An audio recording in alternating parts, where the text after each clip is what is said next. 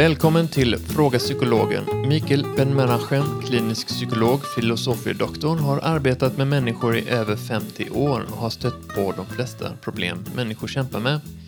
I denna podd besvarar Mikael lyssnarnas inskickade frågor.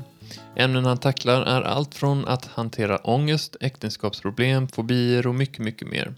Själv heter jag Kalle och är med och läser upp frågorna här med Mikael. Hej Mikael! Hallå! Så Mm, du har en del åsikter om skolan, hur den är utformad. Eh, men även eh, kanske föräldrars, föräldrars engagemang i barnens eh, skolgång och så vidare. Vad, vad härbärgerar du för tankar runt det? Ja, man eh, kan ju resonera på många olika sätt. Men eh, det här med att barn ska till skola. Det här är inte en så här eh, våldsamt eh, gammal föreställelse. Kanske kunde jag tänka mig om man tänker på bibliska tider och sedan eh, grekiska och romerska tider så ville folk att barn i viss ålder ska lära sig någonting. För grund av att de flesta dåvarande samhällen eh, hade problem med att sysselsätta små barn. Eller så tyckte de att eh, de borde inte betraktas som arbetskraft. Och var går gränsen? Intressant.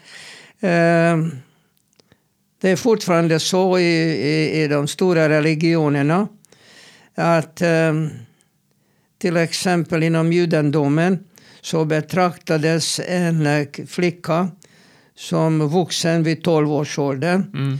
och en pojke i 13-årsåldern. Att de är eh, sexuellt mogna. Det var ju ett kriterium. Visserligen det här unga paret skulle inte liksom behöva och försörja sig för att de inte kunde det. Eh, och eh, fick bo kvar i några år hos föräldrarna.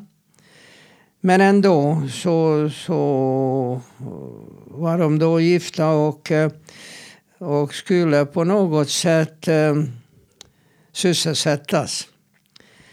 Så att den här åldern medan man är bebis och eh, kan användas i, eh, i förvärvslivet eh, så, så finns det ett antal år.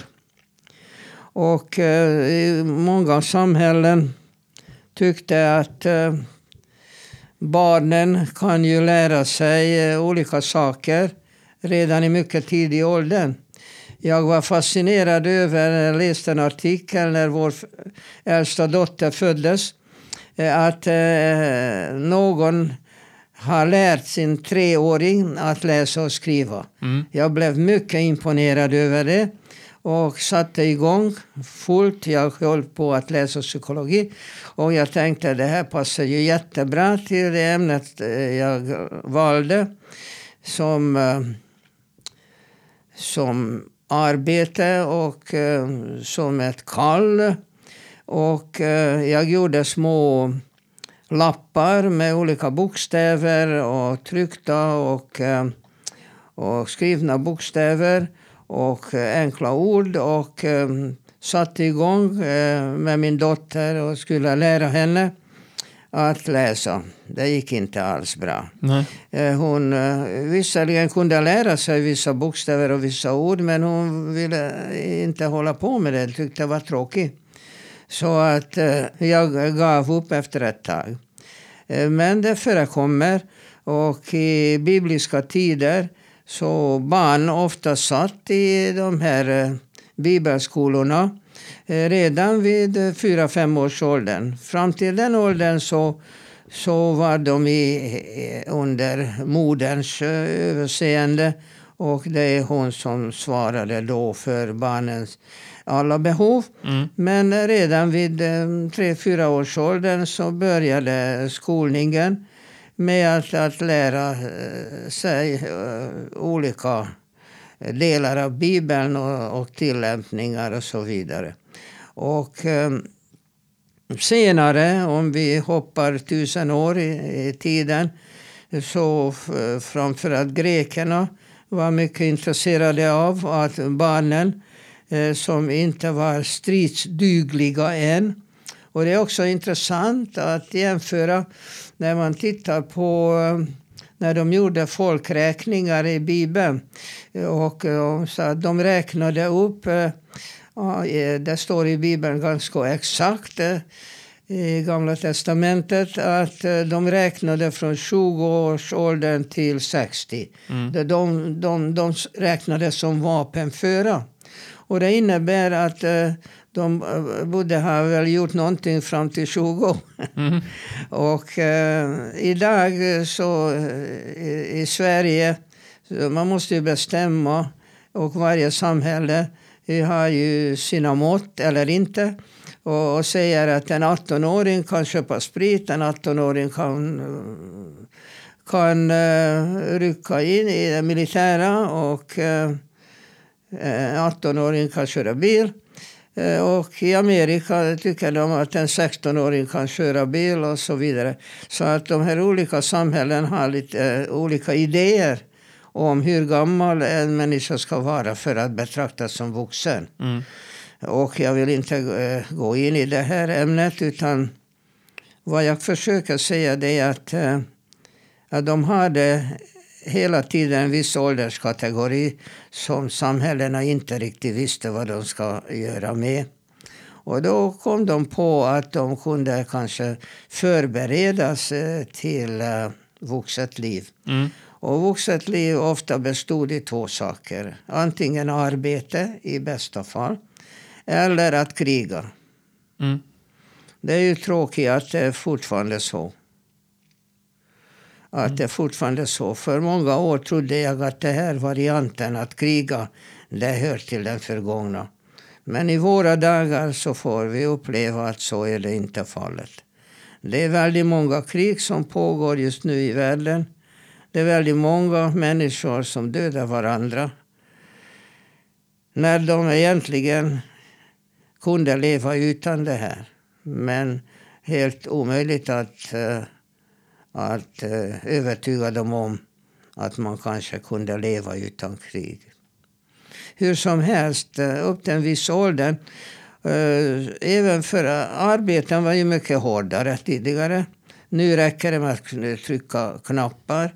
Och om du jämför det här med de människorna som fick jaga om de ville äta kött eller arbeta mycket hårt och eh, höll på med att trampa på eh, eh, spannmål av olika slag om de ville äta bröd. Ja, idag det är bara att eh, gå till närmaste affär eller trycka på knappen och så, så händer det någonting.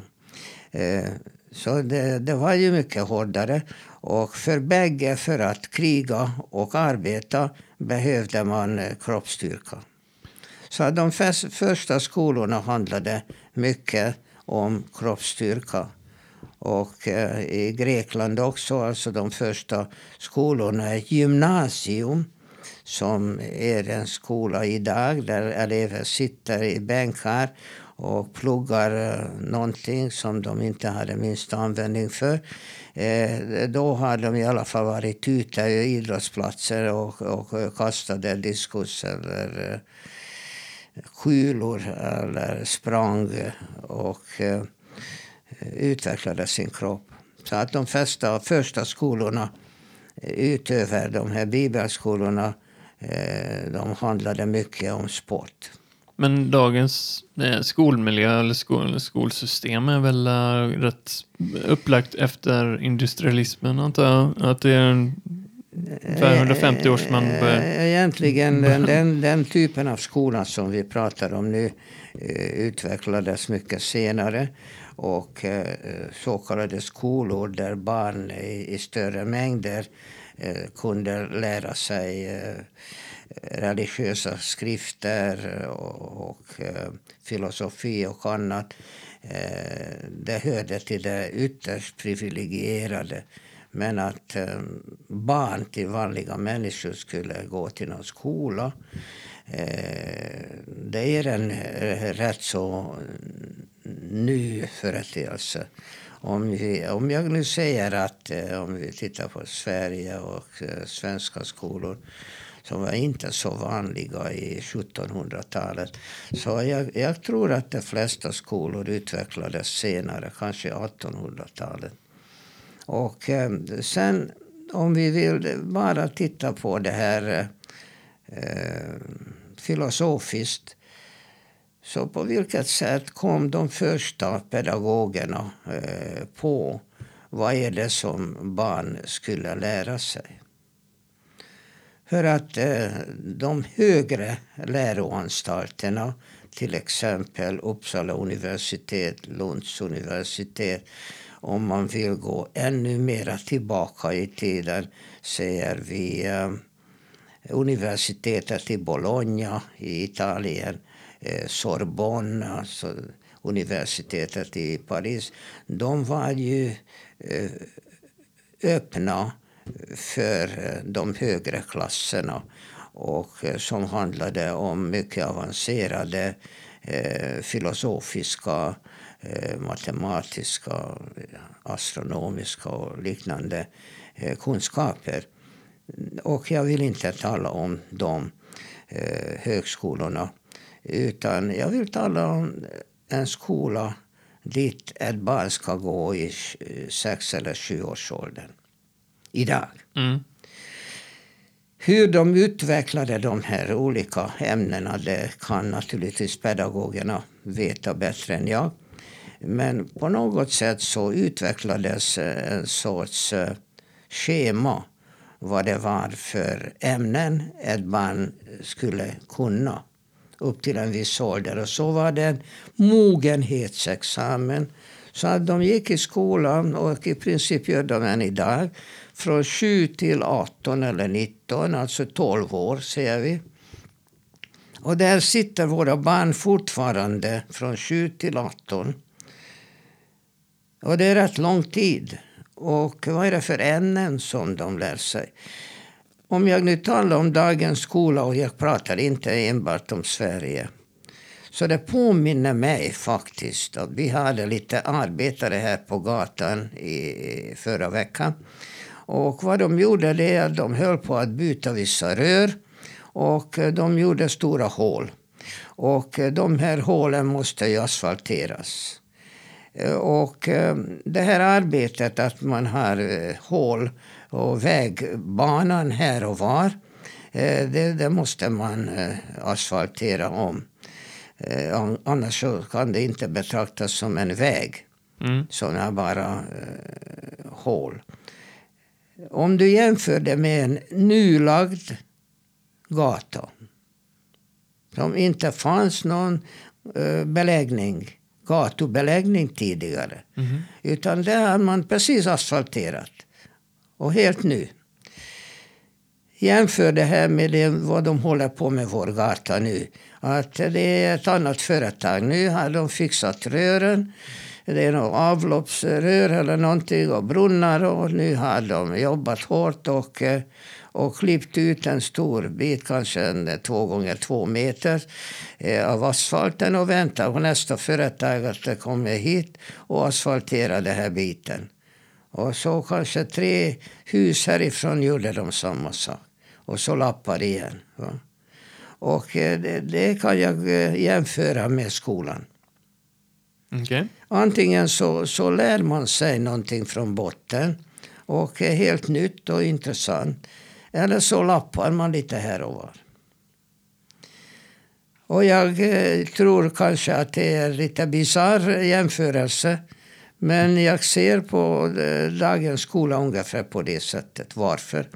För att eh, grundstommen, alltså hur vägen har varit innan de har på, hållit på och jobbat på det de har varit kanske bra från början och det motsvarade ungefär de förväntningarna de hade.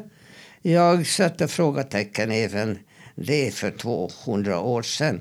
Hur har de valt ut de ämnena som ska undervisas i skolorna?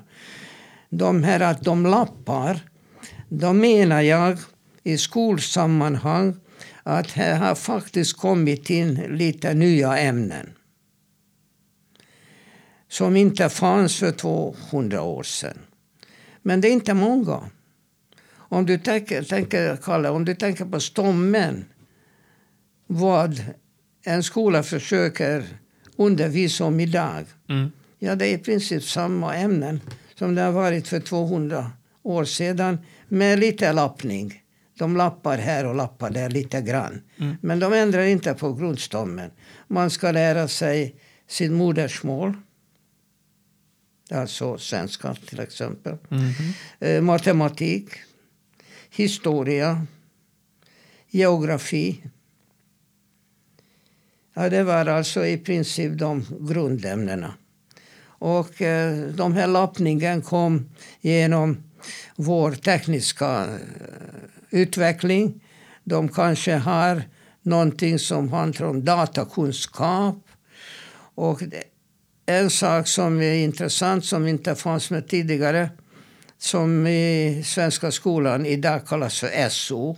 Och SO är ett ämne som handlar om vårt samhälle. Alltså samhällsvetenskap att man ser ungefär hur vårt samhälle fungerar. Eh, hur riksdagen, riksdagspartierna, eh, valet, eh, de olika institutionerna och myndigheterna fungerar i ett land.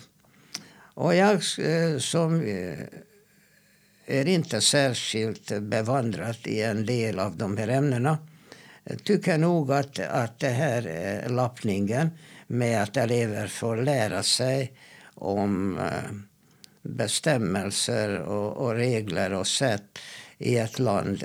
Det är ett mycket bra ämne. Eh, vi märker det här eh, framförallt hos invandrarna.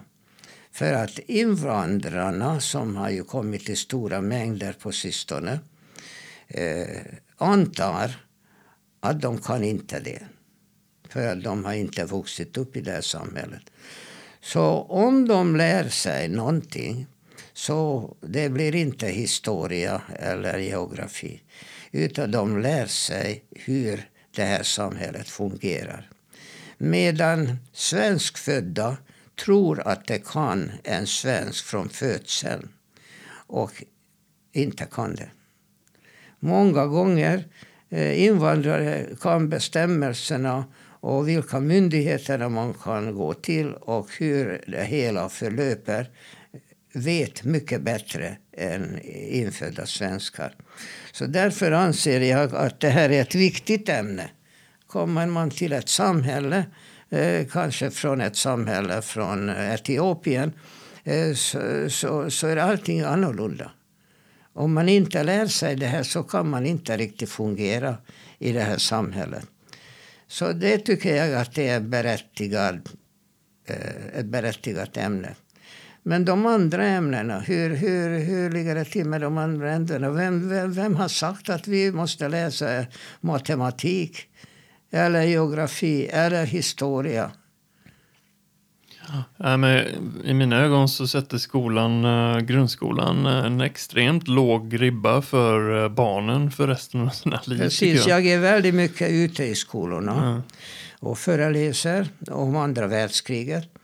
Och eh, deras eh, kunskaper är minimala. Och, eh, och då talar jag om 15, 16, 17-åringar och 18-åringar.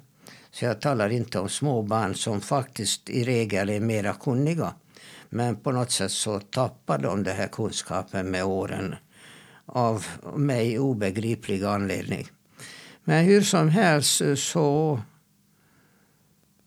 Jag har en, eh, ett barnbarn som har lyssnat på en av mina föreläsningar. Mm. Och, eh, och skolan tackade och tyckte att det var underbart.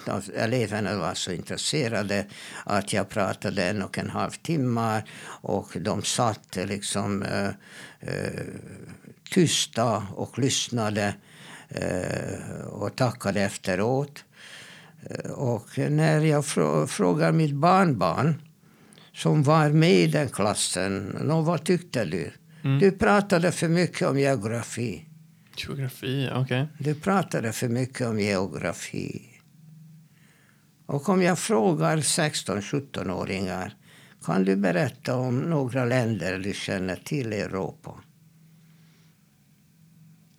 Ja, de kanske kan räkna upp fem, sex. Och bara i EU finns 28. Visa mig en gymnasist som kan rada upp 28 länder i Europa. Mm. Frågan är bara varför man, om man undervisar det här varför. Om man inte undervisar det här varför. Ja. Eh, Nej, men det jag menar med låg ribba är att eh, många barn får lära sig att eh, eh, mer eller mindre härda ut. Eller sådär. nej men alltså det är... Mycket. eh, Och sen gå- eh, de tränar sig att härda ut eh, och sen först är vidare till arbetslivet att ja, ja, jag ska bara härda ut det här jobbet ungefär. Eh, det- det är liksom ingen kreativitet i, eh, i skolorna. Om du lyssnar på Ken Robinson, han har han var ute och föreläst mycket om skolan. Eh, och hans, hans huvudtes var ju att skolan, som i väst då, eh, dödar barns kreativitet. Eh, vi lär dem inte hur man tänker, utan vi, vi mer liksom proppar dem med information, men inte Ja, det- hur, man använder sina mentala... Jag håller inte med dig hundraprocentigt. Jag tror att barnens kreativitet dödas redan i hemmet. Tyvärr. För att ett barn kanske gör dumma saker, men eh, hon är inte dum. När ett barn kryper under bordet och låtsas att det är en bil och kör och, och så kommer pappan och säger men larva dig inte och sitter det under bordet. Och det, det, det förstör ju barnets kreativitet. Som, eh, under bordet det var den enda bilen han kunde köra legalt. Eller hur? Mm. Och han vet mycket väl det här eh, fyraåringen att det här är inte en riktig bil. Men det är den enda bilen han får köra. Så han behöver inte upplysas om att under bordet är ingen bil. Så det börjar mycket tidigare, det här dödandet av kreativitet. Ja, men skolan är ju sådär eh, en, en smal passage att eh, du får en fråga och så finns det ett facit och så ska man lära sig rätt svar. Det är ju inte, det är motsatsen till kreativitet. Eh, och att lära sig tänka på egen hand. Eh, skolan är ju... Det håller jag med dig. Jag det- jag med dig. och um, vår skola uppmuntrar inte det alls. Det är snarare att om man tänker på egen hand så får man uh, underkänt. Allt för oftast. Ja, men frågan är bara vad ska vi göra med de här barnen? För att när de äntligen, och även så, jag menar läkarutbildningen. Hur, hur ser ut urvalet för vilka som kan läsa medicin i Sverige? Hur gör man det? Vad tycker du? Vet du det? Uh, högt, uh, vad heter det? Eh, Om man vill läsa och- till läkare. Vad, vad är det för urvalsprocess? Ja, vad är det för urvalsprocess? Eh, ja, vad är det? 2,0 i uh, heter det? Provet man kan göra. Högskoleprovet. Högskoleprovet. Ja. Eller så har de 500 i betyg, Ja. eller vad det nu heter. Eh, nu är det nu, de ändrar på det här Ja. hela tiden. Men hur som helst så det ska vara mycket höga betyg. okej? Och du har höga betyg i alla de här ämnena som undervisas i, i våra skolor. Eh, du har höga, eh, höga betyg i alla dessa ämnen. Vad, eh, vad, vad betyder det? Jag menar, hur vet man att det här gör en människa lämplig som läkare? Mm. Ja, bra fråga. Vad, vad, vad är det för betyg du får i matematik, eller geografi eller historia? Eller en svenska? Mm. Väldigt väl pålästa av den liksom, eh, etablerade normen av liksom, vad, vad man anser är korrekt fakta. Jag tror inte det är liksom eh, fullt betyg i, i skolan Alltså, och 2,0 eh, säger någonting om hur liksom, väl den här personen kan tänka eller Det, det är alltså fullständigt galen eh, eh, eh, urvalsprocess, anser jag. Ja. För att eh, för det första så borde man sätta sig, om det är filosofer eller bara kloka människor med stor erfarenhet. Och, eller så fråga folk helt enkelt, människor. Vad förväntar du dig av en läkare? Hur ska en bra läkare vara? Om man då får en hel massa svar på det här då har man i alla fall fått en hum om vad är det för mänskliga egenskaper som gör en människa lämplig som läkare. Att han har haft höga betyg i matematik i gymnasiet det här är inte en bevisad eh, eh, grund bevisad grund för att vederbörande blir en empatisk, intresserad och kunnig läkare. Det har ingen relevans. Jag är helt säker på att det inte har någon relevans alls. Mm. Så, så kan man naturligtvis också fundera över att vissa saker måste man kunna exakt. Men det brukar man lära sig sedan. Jag talar om den här åldersgruppen mellan 7 och 18. Mm. Men om du, om du vill bli uh, ingenjör och väg och vatten och, och uh, din uppgift är att bygga en bro över Älvsbro, äh, älven, Göta älv. Mm. Du är kapabel att bygga den här bron när du har fått vissa avgörande kunskaper när det gäller material och eh, eh, hållfasthet och, och mycket annat. Men var har du lärt det här? På Chalmers? Eller Kungliga Tekniska Högskolan i Stockholm? Det har du inte lärt dig i gymnasiet. Mm. Du kan åka lastbil med ballonger och champagne runt i stan och det är inte berättigat till någonting. Det här är bluff. Det kan ju vara väldigt roligt. Men det berättigade är inte för att bygga en bro eller behandla en patient. Du har inte lärt dig någonting som du kan egentligen använda i det praktiska livet. Eller hur? Nej. Om du fick femma eller vad det nu heter i geografi. Ja, vad berättigade dig till? Ingenting.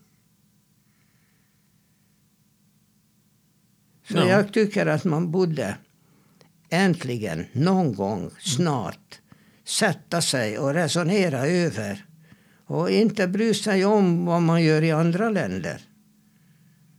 Man borde äntligen använda sitt eget huvud och fundera över vad våra barn mellan 7 och 18 ska göra. Mm.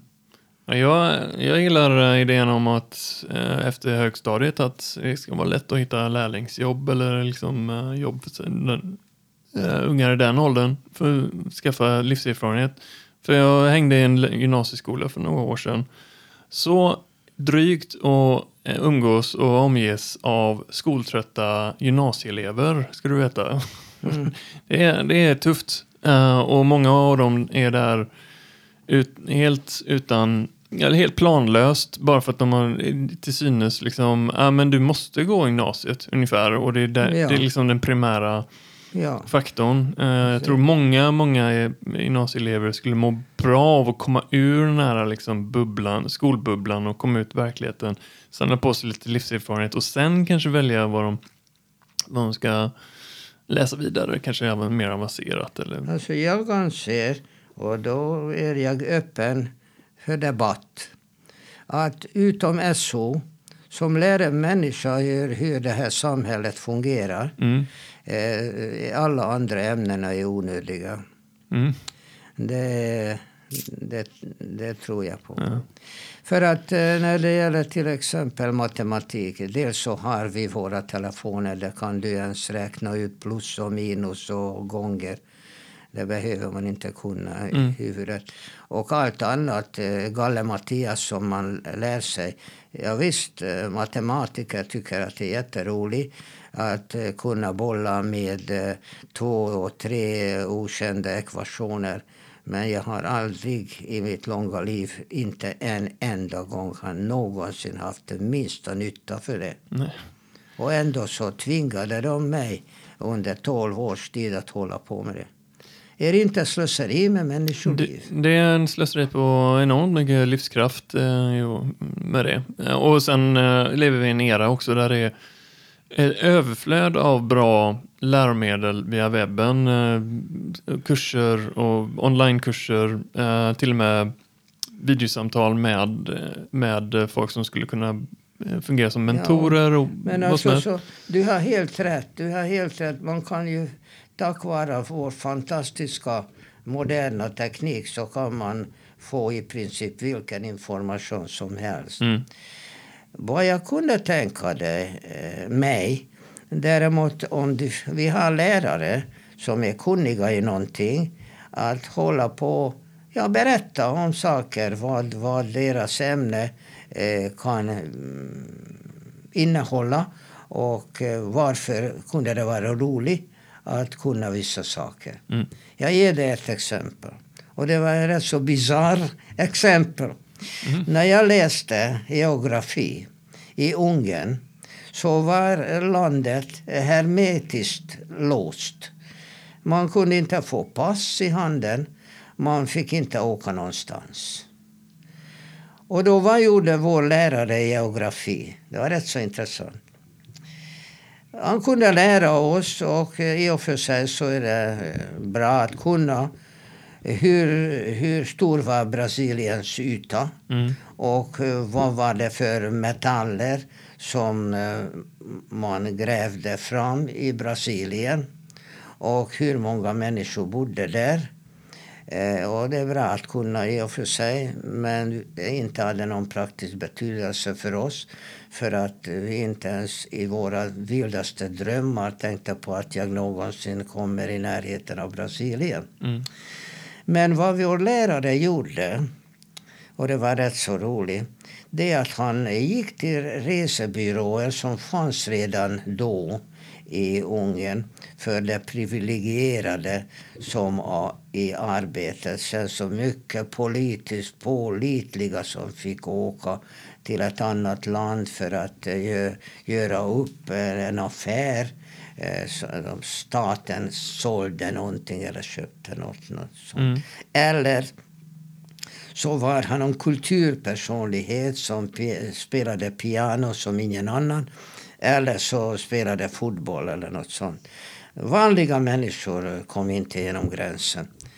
Men ändå så fanns det resebyråer för att man fick ju ordna de här resorna för de här privilegierade eh, människorna. Och vår lärare han eh, samlade på sig olika sådana tidtabeller och eh, sådana som man behövde om man planerade en resa. Då Nej. fanns inte i internet och Nej. så. Och han gav oss uppgifter och sa att om du ska nu eh, åka från Budapest till eh, Neapel i Italien så planera en sån resa. Eh, Hur du ska köpa biljetter, titta på vilka tåg som går när så att två tåg ska passa ihop när du ska byta och så vidare. Och räkna också ut vad det ska kosta. Mm. Ja, det var lite bisarrt för att vi räknade på sådana saker som vi eh, förmodligen aldrig kommer i närheten av Nej. att verkligen använda. Men mm, vi lärde oss ungefär hur trafik fungerar mellan länderna. Ja, visst. Och eh, det kan idag också göra på ett mycket elegantare sätt genom att gå in i internet och, och planera. Jag tittar på min dotter som håller på att planera en, en rätt så komplicerad resa med en båt som utgår från Barcelona och eh, vidrör Marseille och eh, Mallorca och Neapel och så vidare. Mhm. Och då måste hon planera hur, när hon ska gå och åka härifrån med familjen. De är fem personer.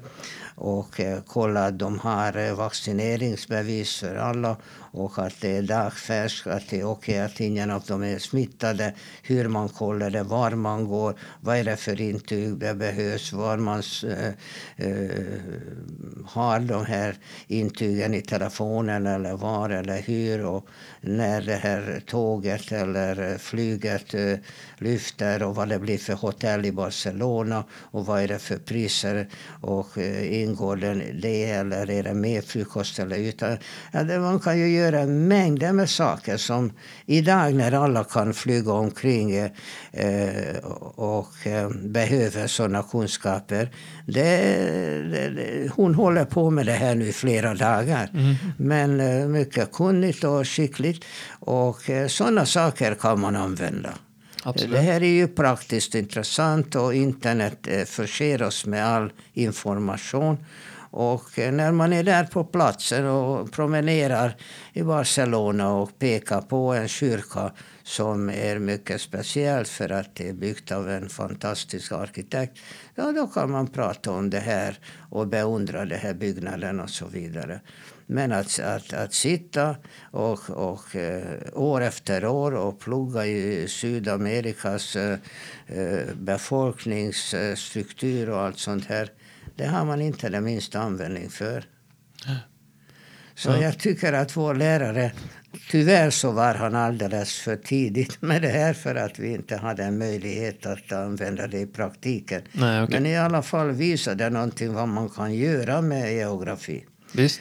Och, och eh, det gäller så med alla andra ämnen. Jag har läst väldigt lite historia tidigare. Dels på grund av att eh, vissa saker var ju förbjudna i det kommunistiska samhället. Mm. Jag visste ingenting om det. Jag visste inte ens att det fanns ett vinterkrig mellan Finland och eh, Ryssland. Mm. Jag inte hade en aning om att det fanns ett krig och vad det resulterade och vad är det för eh, motiv eh, låg bakom ryssarnas agerande och så vidare.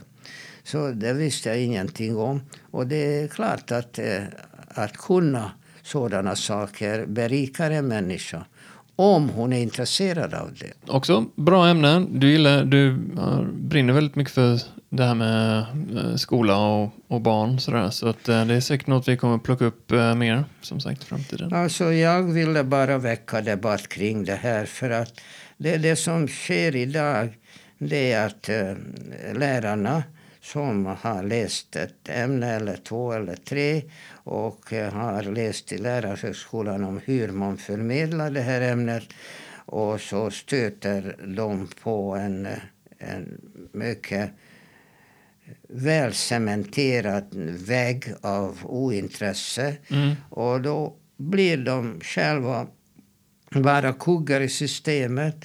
Ett jobb som alla andra tycker om och eh, det får man leda igenom. Och eh, eleverna likadant. Och antingen är man kompis med eleverna och hejar eh, glatt på och inte bryr sig så mycket om vad eleverna lär sig eller försöker förgäves eh, popularisera sitt ämne med eh, rätt så magert resultat. Jag anser att läraryrket är ett kolossalt viktigt yrke.